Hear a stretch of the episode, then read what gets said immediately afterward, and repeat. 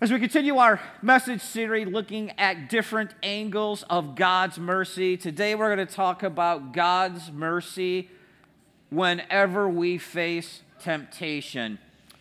The words that we're going to dive into are from Paul in 1 Corinthians 10. Paul is writing to a church that is sort of like Las Vegas. There is sexual immorality, there are divisions, there's jealousy, there's strife.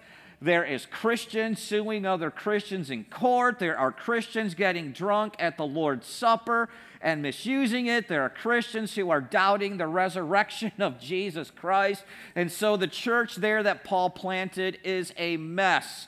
And Satan is trying again and again to flatten it. And so, one of the areas that Paul is going to teach them and us about is this thing we call temptation. Would you look at these words that he writes near the end of chapter 10? Paul warns, Let the one who thinks he is standing firm beware, lest he fall. No temptation has overtaken you that is not common to man. God is faithful he will not let you be tempted beyond your ability, but with the temptation, He will also make the way of escape so that you may be able to endure.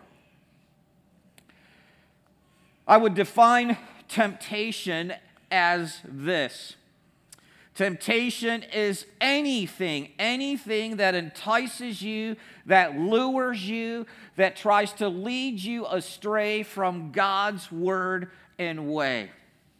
So, temptation can come in the avenue of a thought, temptation can come by a word to speak, or temptation can also come by an action, a deed, a, a choice or decision or a behavior, anything that wants to lure you away from God's revealed will in Holy Scripture.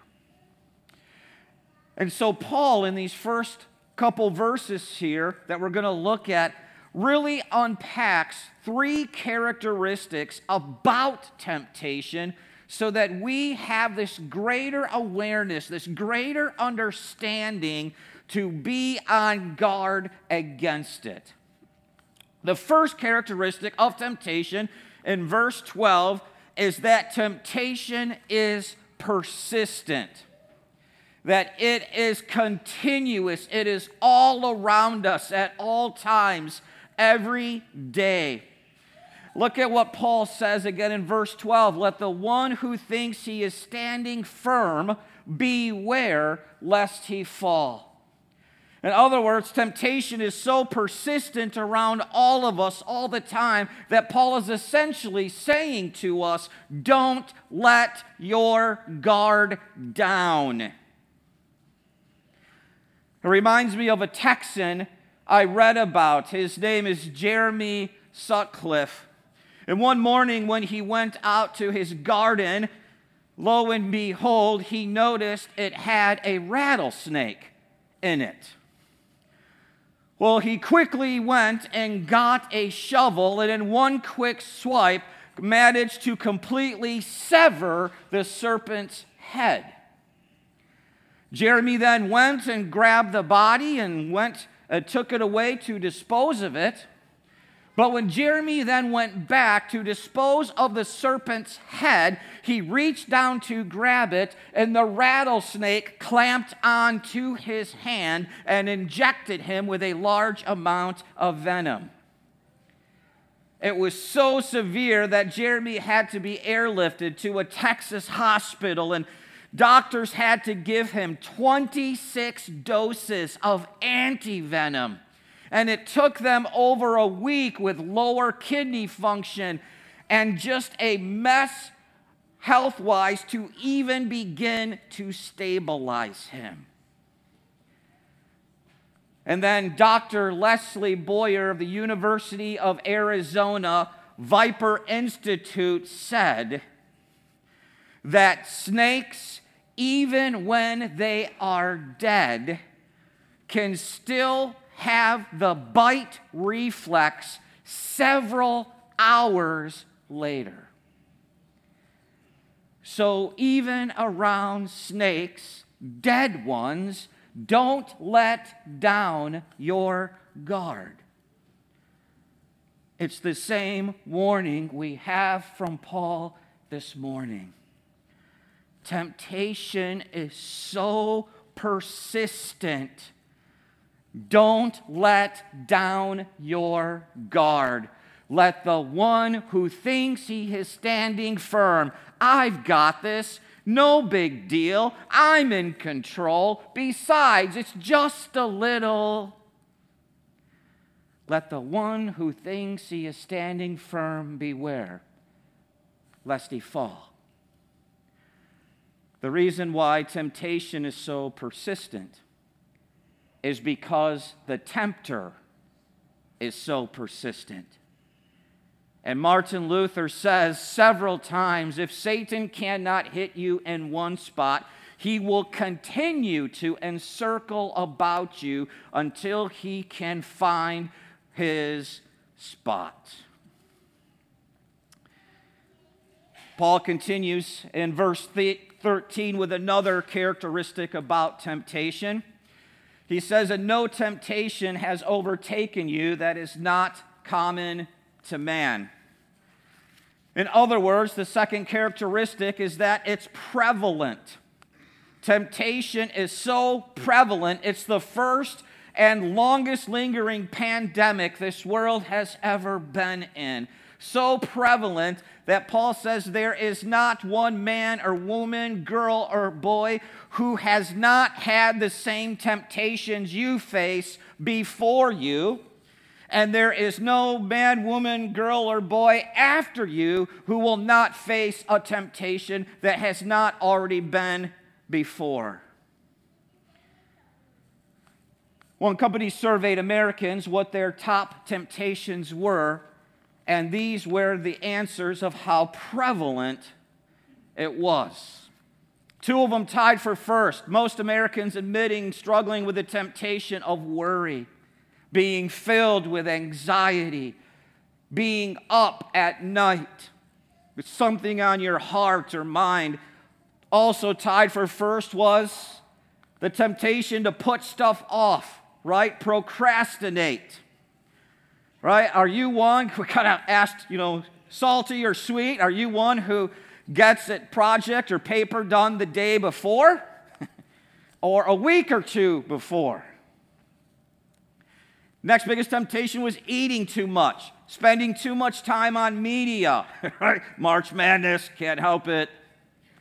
Right? Being lazy, spending money that we don't have, gossiping about others, being envious or jealous of others. The next one on the list that I didn't have room for was struggling with lust and porn. I think if we retook this survey again today, I don't think it has changed that much. It's so prevalent. Paul says there is no new temptation under the sun no temptation others before us haven't faced that we face, or the same with those who will come after us. But you know what? Jesus knows. Because Jesus came and stepped into our humanity fully, we're told in Hebrews chapter 4 that Jesus was tempted in every single way that we are. He knows, he understands, he knows the onslaught of the artillery of hell, the constant bombardment to lure and entice us away from God's better and holy word and ways. But yet, before we move on, there's one more characteristic of temptation that we have to give attention to from verse 13. Notice Paul says, No temptation has overtaken you. Meaning, temptation is also very, very powerful. Reminds me of an episode I watched a couple weeks ago on TV. It's from Nat Geo, it's called Something Bit Me. And this one episode highlighted a group of campers uh, in very northeastern Canada in a national park, a very remote area, no people for hundreds of miles around. And, and one night, while these campers were in their tents, a very large polar bear went up to one man's tent, went right through the top of his tent, grabbed this camper by the head, ripped him out of his sleeping bag straight up in the air so his feet were dangling, and then dragged him off into a ravine. That's power. And that's exactly what Paul is saying here. Temptation has that kind of power that at any time, any day, it can sink its jaws into your heart and mind and completely lift us off our feet and drag us into a ravine of sin and destruction. It's very powerful stuff. And yet, with this persistence and prevalence and, and power to, to lure us from God's word in ways that is bombarding us every minute of every day. There's an even bigger phrase in our passage. There's a bigger phrase that is a flashing neon light that in the midst of every single temptation that we face, Paul wants us to know that we have a God who is faithful. God is faithful, and in his faithful mercy, he came down in his Son, Jesus Christ. That's what the season of Lent is all about the God who came to stand in our shoes. And that verse in Hebrews 4 continues Jesus was tempted in every way that we are, but he did not sin. He remained faithful for us. And then, even for all those times we fail and we succumb to temptation, Jesus also then went to a cross to completely pay for it. God, in his faithfulness, provided the perfect obedience that we need and then the perfect sacrifice to bring us back. And three days later, Jesus rose in victory, and it's from his victory that God continues to fight for us in temptation. But God wasn't just faithful then in Jesus Christ. Paul continues, verse 13, by two things God continues to do today in his faithfulness every time we're tempted. God is so faithful that Paul says he will not let you, he will not let me be tempted beyond our ability. That means that even over the worst repeated temptation, God is sovereign. He is in control. He can set limits. He can put a boundary around it, just as he put around his servant Job. And he not only will keep us from being tempted beyond our ability, but look at the last phrase in verse 13. With that temptation, God in his faithfulness will also give you and me a way of escape, an escape route so that we can endure under it. A couple weeks ago, I had a Christian friend who was caught off guard in a temptation, and it was a very extreme temptation. And this person was in a very big moment of weakness. But in that moment of weakness, God provided another Christian friend. And that another other Christian friend came to be and sit with this person who was being fiercely tempted. And that person listened and offered encouragement and support and stayed with this individual for over an hour until the eye of the storm of that temptation had passed and that Christian was able to endure under it. God is faithful. And He says He will do the same for you and he will do the same for me.